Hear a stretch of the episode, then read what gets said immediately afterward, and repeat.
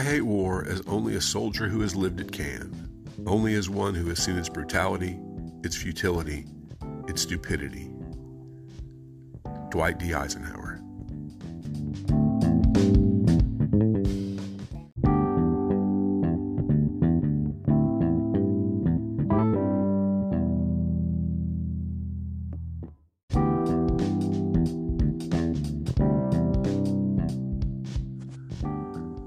Welcome to the Revisionist History Podcast, where we set the historical record straight, no matter who it might offend. I'm Paul, and today we're not going to be looking so much at revisionist history, but the correction of some revisionist history that's long overdue. In the film St. Elmo's Fire, Andrew McCarthy's character says the following line There is the brink of insanity, and then there is the abyss into which you have obviously fallen. It's a great line and one that should be applied to whoever first decided it was a good idea to name U.S. Army bases after Confederate Army generals. Just think about that for a second.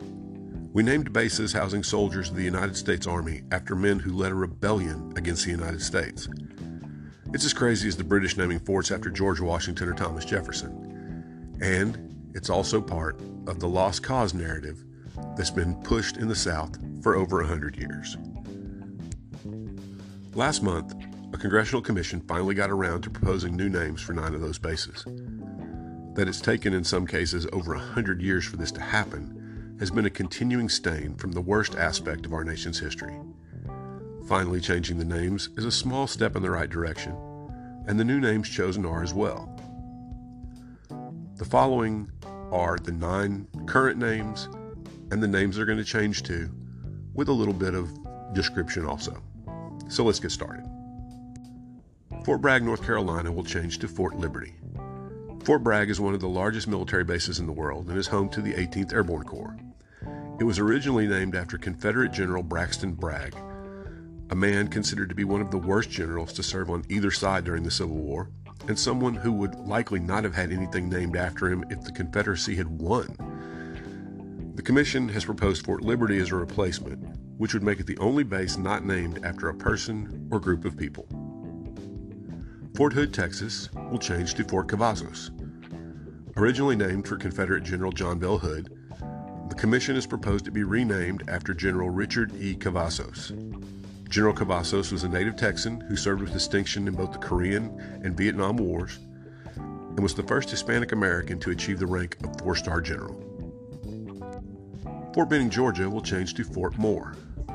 The fort was originally named after Confederate General Henry L. Benning, an ardent defender of slavery who believed Georgia had to secede from the Union to prevent slavery in the state from being abolished. It would be renamed after both Lieutenant General Hal Moore and his wife Julia.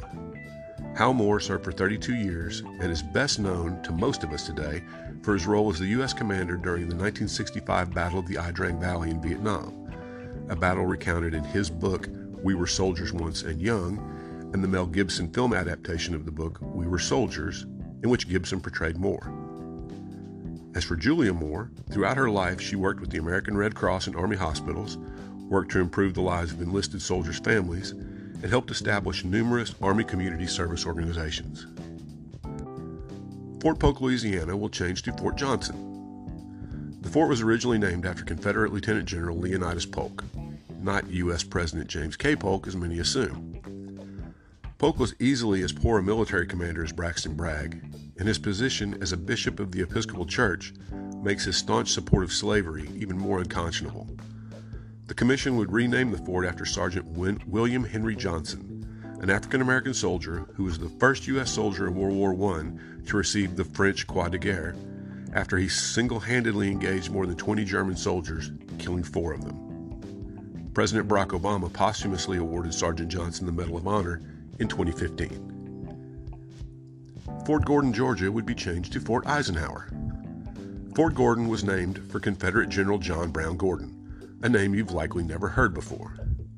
The man for whom the base would be renamed is someone you may have heard of, given that General of the Army Dwight David Eisenhower was not only the supreme commander of Allied forces in Europe during World War II, he also served as the 34th President of the United States. How we've had bases named after literal traitors and not Eisenhower is a complete mystery. Fort Lee, Virginia, would be changed to Fort Gregg Adams, and that's Gregg Adams with a hyphen in the middle.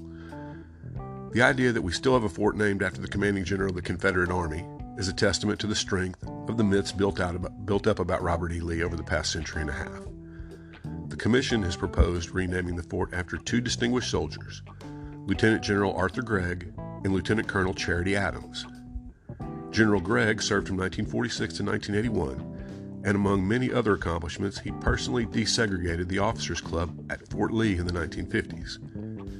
In 1942, Colonel Adams became the first African American female officer in the Women's Army Auxiliary Corps, and in 1944 led the first battalion of African American women to serve overseas during World War II. Fort A.P. Hill, Virginia would change to Fort Walker. Originally named after Confederate General A.P. Hill, the fort would be renamed in honor of Dr. Mary Walker, the U.S. Army's first female surgeon. Though she was unable to hold a military rank at the time of her service, she was awarded the Medal of Honor for her service during the Civil War. Fort Pickett, Virginia would change to Fort Barfoot. Originally named for Confederate General George Pickett, who led the disastrous Pickett's Charge at the Battle of Gettysburg, the fort would be renamed after Tech Sergeant Van T. Barfoot. Sergeant Barfoot served in World War II, Korea, and Vietnam, and was awarded the Medal of Honor for his heroic action in Italy in 1944. Fort Rucker, Alabama would be changed to Fort Novosel. Originally named for Confederate General Edmund Rucker, the fort would be renamed after Chief Warrant Officer 4 Michael J. Novosel Sr., who, like Sergeant Barfoot, served in World War II, the Korean War, and the Vietnam War. Novosel flew B 29 bombers during World War II and was a helicopter pilot in Vietnam, flying more than 2,500 medevac missions. On October 2, 1969, he extracted 29 wounded men under heavy fire, even after being wounded himself, action for which he was awarded the Medal of Honor. These long overdue name changes will better reflect the makeup of the Army I served in and the country as a whole, while helping to further eradicate the insidious and false Southern lost cause narrative that's been perpetuated over the last 150 years. As I said before, it's a small step, but at least a step in the right direction. Have a great day. We'll see you next time.